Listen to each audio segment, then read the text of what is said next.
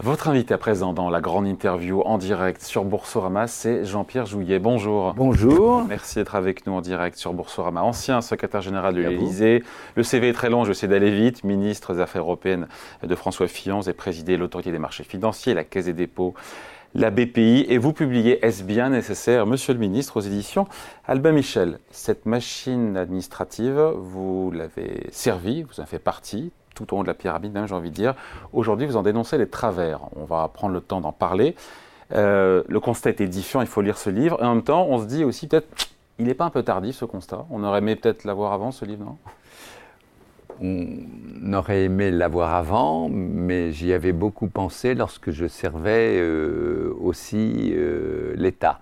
J'ai bien sûr ma part de responsabilité dans ce que sont ces lourdeurs administratives, mais comme tous ceux et toutes celles de ma génération qui ont servi l'État, je dirais, au niveau central, parce que nous ne faisions pas assez attention à ce que euh, les différentes euh, réformes ou différentes mesures pouvaient avoir de difficultés pour les usagers. Comment tout d'un coup votre regard a changé? C'est quand on devient... Euh, quand on se dit, bah, tiens, je vais prendre le regard du citoyen, comment tout d'un coup on voit cette machine différemment? Alors, j'ai toujours considéré qu'il fallait réformer euh, l'État, que j'ai toujours trouvé trop centralisé, qui est encore plus centralisé aujourd'hui euh, avec le quinquennat. J'ai toujours considéré qu'il fallait davantage de mobilité entre les administrations, entre les fonctionnaires, qu'il ne fallait pas passer toute une carrière aux finances, euh, au Quai d'Orsay, euh, aux affaires sociales. À Pourquoi ça n'a jamais vu le jour, ça, cette mobilité eh bien, euh, parce au sein de la fonction publique? Oui, vous avez tout à fait raison. C'est une très bonne question. Je m'en suis, suis occupé et j'aurais aimé avoir des missions spécifiques sur, sur ce point. Parce que, en fait, vous n'avez jamais eu de ministre suffisamment fort politiquement euh, en charge de la réforme de l'État. Et c'est ça qui a manqué à, l'État, c'est d'avoir véritablement des ministres forts en charge de, ce, de cet enjeu. Beaucoup s'accordent à dire que justement la réforme de l'État, c'est peut-être l'un des principaux angles morts de la politique économique d'Emmanuel Macron. C'est votre sentiment aussi? Et si c'est oui, pourquoi est-ce qu'il n'a pas osé? Bien, je pense que Emmanuel Macron est un réformiste. Je pense qu'il a voulu des, des, réformes, mais euh, comme je vous le disais, on a un système très centralisé. Vous avez euh, euh, évoqué tout à l'heure les, les rapports avec l'Allemagne sur l'énergie, et le président de la République est pris par et surtout dans la période euh, tragique actuelle que nous connaissons, euh, par beaucoup d'engagements internationaux, a du mal à suivre lui-même les, les, les, les, réformes et essaye malgré tout, je crois, de décentraliser un certain nombre de décisions. Et il a mis en place, je dois reconnaître, bonne chose, une, une, comment dirais-je, une institution qui est en charge de la modernisation euh, de l'administration publique et de la transformation publique. Et c'est animé par une personne très bien, Thierry Lambert, qui euh, analyse les performances, le coût euh, des différentes mesures et comment elles sont appliquées sur le terrain. Ouais.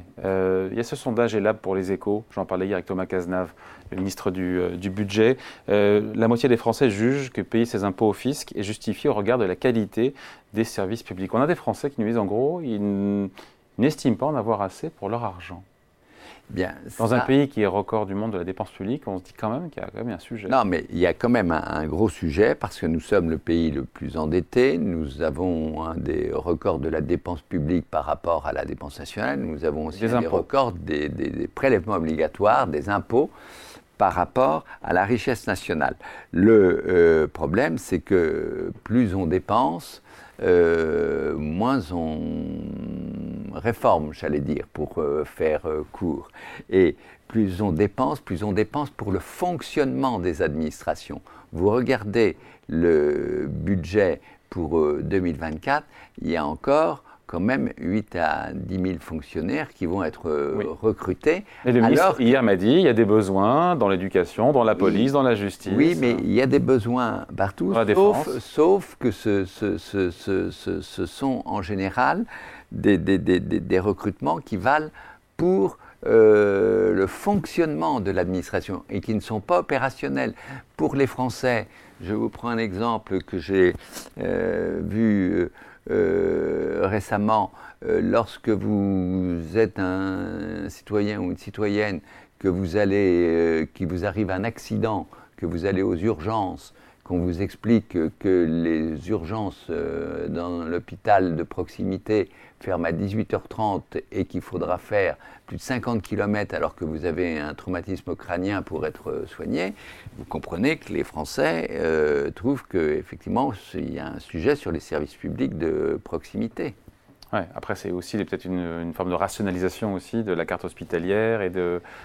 Oui, mais euh, je veux dire, c'est là où il ne faut pas que ce soit une rationalisation qui soit trop centralisée. Il faut que la rationalisation, elle s'opère sur, le terrain et en relation avec les élus, avec les corps intermédiaires. Euh, là, comme nous sommes dans le domaine euh, économique et financier et social, vous voyez bien qu'il y a des sujets, notamment en ce qui concerne l'Agir Carco, il y a des accords entre les partenaires sociaux et ça ne plaît pas au gouvernement. Bon, bah, tout ça, ça contribue quand même à, un peu euh, décevoir les Français, les élus et les corps intermédiaires. On met tout dans le même sac, à savoir l'excès de bureaucratie, les lourdeurs administratives, la dérive des dépenses publiques. Pour vous, c'est une question que je pose, c'est pas une affirmation. Est-ce que tout ça, ça participe aussi du même problème aujourd'hui, d'une administration qui est euh, finalement euh, pas autonome, indépendante, mais où il n'y a plus de primat du politique, à supposer qu'il y ait une volonté politique d'ailleurs de réformer la sphère publique Alors, le problème, vous le, soulevez euh, parfaitement, c'est que c'est un problème qui n'est pas uniquement administratif. C'est-à-dire que pendant très longtemps, les politiques n'ont pas euh, suivi leur, euh, j'allais dire, le fonctionnement de leur administration, sauf en ce qui concerne les nominations au plus haut poste et tout mais ils ne suivaient pas le fonctionnement et l'application de ce qui était annoncé. Parce que deuxième point, ce qui est euh, en France très fréquent et que l'on voit encore euh, toujours, c'est que vous avez des effets d'annonce qui sont euh, politiques et qu'après, vous vous demandez quand est-ce que ça va être mis en œuvre. Je vous prends, on parlait de l'énergie tout à l'heure, euh, la suppression du, du, charbon, ça avait été euh, promis déjà durant le premier quinquennat, on l'aura en 2027. Tout ce qui est écologie et tout, il a fallu attendre l'intervention du président la semaine dernière, et encore avec pas mal d'annonces, euh, pour que ce soit mis en œuvre. La question, pardon, je ne pointe pas du doigt, mais les responsables de tout ça, c'est quoi encore une fois? C'est c'est le politique, c'est les ministres successifs qui ont leur part de, de, responsabilité. Parce que c'est vrai qu'on a eu tous les présidents qui nous ont dit bah oui, il y a trop de lois, il y a trop de normes, il faut simplifier. Et pour autant, l'inflation normative, euh, tout ce que vous voulez, continue son ascension. Ah bah, euh, pardon, à qui la faute euh, Et on parlera après de l'impact économique qu'il y a sur les particuliers, les entreprises, la bonne marge de l'activité. Oui, je pense qu'il y a une responsabilité politique qui, qui, qui, qui est forte. Je vous l'ai dit, que le politique n'a pas voulu suffisamment s'organiser et s'impliquer sur la réorganisation de l'administration, premier point. Et deuxième point, comme je l'ai dit, n'a pas voulu faire de décentralisation claire des décisions. Hum. Je vous prends un exemple, l'éducation nationale. Bon, on voit bien que, comme vous le savez, il y a des écoles et des lycées qui sont financés par les départements, par les communes. Bon, bah, les, départements et les communes devraient avoir leur mot à dire sur le choix des directeurs, sur le choix des proviseurs, sur le choix des principaux dans des collèges ou lycées. C'est toute notre histoire. du tout. C'est toute notre histoire jacobine euh, qui, qui, revient. Mais comment, comment on en sort euh, Parce que la dette euh, augmente, les prélèvements obligatoires, quoi qu'en dise, le gouvernement sont stables. Euh, même si on nous dit les impôts n'augmentent pas, les impôts ont baissé de 50 milliards, les prélèvements obligatoires en France sont à peu près stables. Oui, les prélèvements, vous avez tout à fait raison par rapport à la richesse euh, nationale. C'est ce qui fait que les Français d'ailleurs ont le sentiment que les impôts augmentent parce que finalement les prélèvements obligatoires sont ben stables. oui, je, vous dis, vous, regardez par exemple la, taxe d'habitation qui a été supprimée, bon, bah, vous avez la taxe foncière qui, on va dire, augmente quand même dans beaucoup de, dans, dans, dans, dans beaucoup d'endroits. Et les, les, les, les, impôts continuent à être extrêmement euh, euh, élevés dans notre, dans notre pays. On a souvent dit que c'était l'instabilité fiscale qui pénalisait l'activité au niveau des entreprises. On a quand même beaucoup de stabilité fiscale depuis l'arrivée au pouvoir euh, du président de la République. Quel est l'impact, encore une fois, sur les entreprises qui ont on a mené une politique de l'offre en France comme rarement on l'a fait, avec des résultats. On voit, c'est vrai en termes de. Euh, d'ailleurs, on voit qu'en baissant le taux de l'impôt sur les sociétés, les recettes augmentent.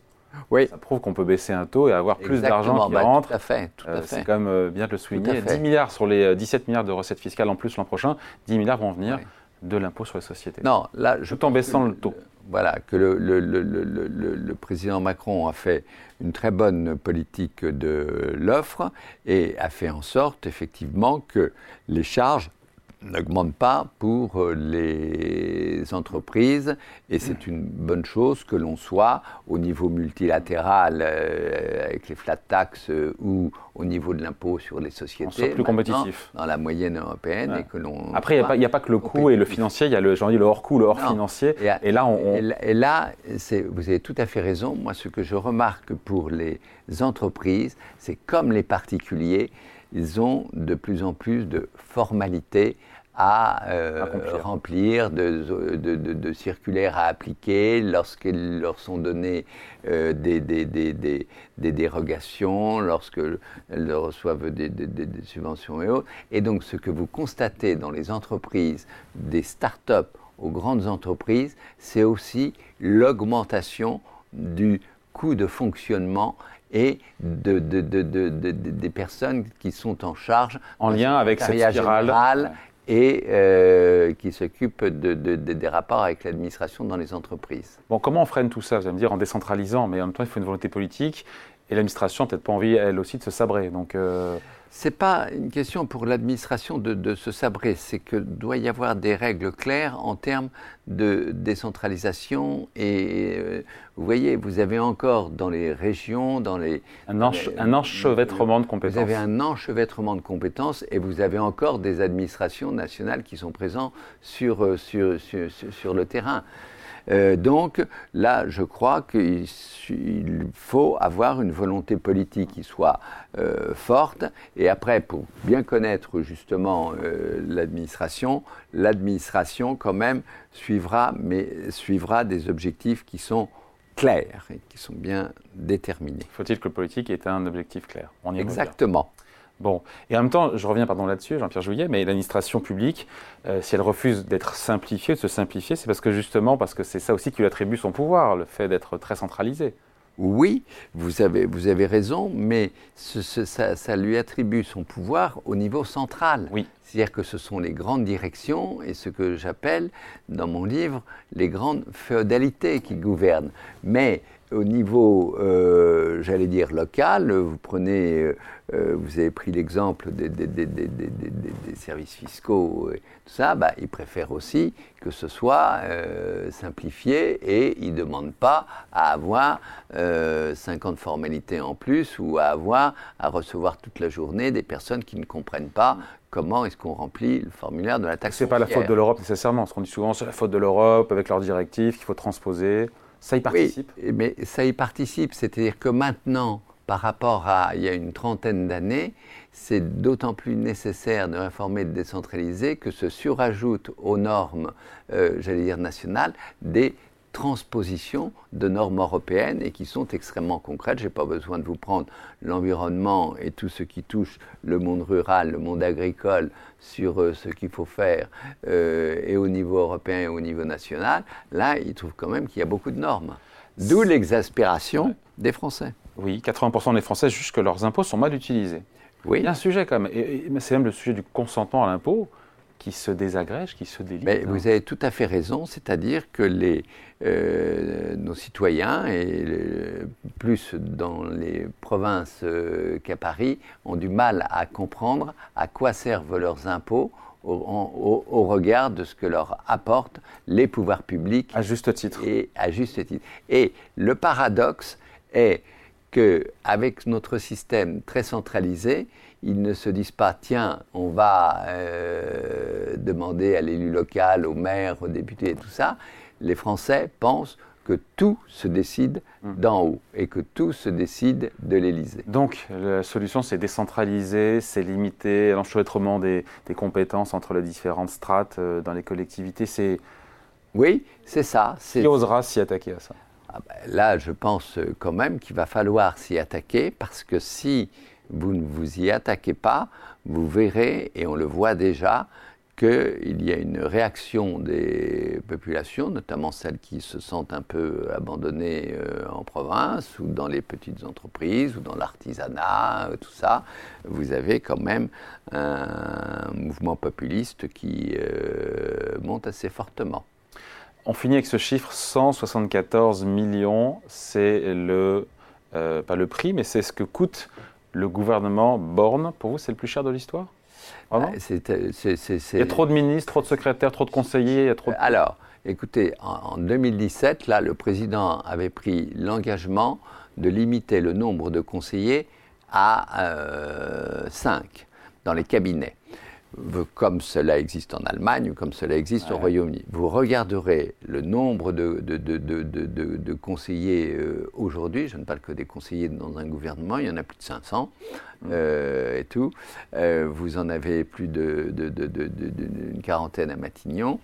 et par conséquent, vous avez au total plus de 2500 agents qui travaillent uniquement pour le gouvernement mmh. et l'Élysée. Mais c'est pas ça qui fait la dérive des comptes publics, pardon. Non, je suis d'accord avec vous, mais c'est aussi une question d'exemplarité. Je ne le dis pas, mais il faut que tout ça soit lisible. Vous avez aujourd'hui, dans un gouvernement euh, euh, de plus de 40 membres, vous avez beaucoup de, secrétaires d'État ou de ministres qui n'ont pas leur propre administration. Donc il y a des procédures, comme vous voyez, encore euh, supplémentaires qui se, créent, que ce soit sur la ville, que ce soit sur l'enfance, que ce soit dans différents domaines. La sortie de l'auberge. Hein. Voilà, non, on aura du, mal. Surtout, qu'il ne faut pas mettre tout sur les responsables actuels, c'est que nous avons une tradition à défaire, une tradition qui remonte quand même à l'Ancien Régime. Bon, la réforme la plus réussie, parce qu'on a été quand même assez euh, critique, la réforme la plus réussie, il y a eu des réformes réussies, il faut pas non plus... il faut voir le, le, verre euh, à moitié plein. Il y a, vous avez quand même la retenue à la source, ça a été une très très bonne réforme, elle a été euh, très réussie. Vous avez également des réformes qui concernent l'énergie et autres qui ont été bien menées. Vous avez tout ce qui a été fait sous le Covid-19 euh, qui a été euh, parfaitement euh, mené. Et certains qui a des, des, des réformes qui réussissent, et notamment, vous en avez parlé, pour les entreprises. Oui, notamment la baisse de la fiscalité. La baisse de la fiscalité. Est-ce bien nécessaire, monsieur le ministre Donc, c'est aux éditions Abbé Michel, c'est signé Jean-Pierre Jouillet, c'est à lire. Merci de passer nous voir. Merci à vous. Au revoir. Merci à vous. Au revoir.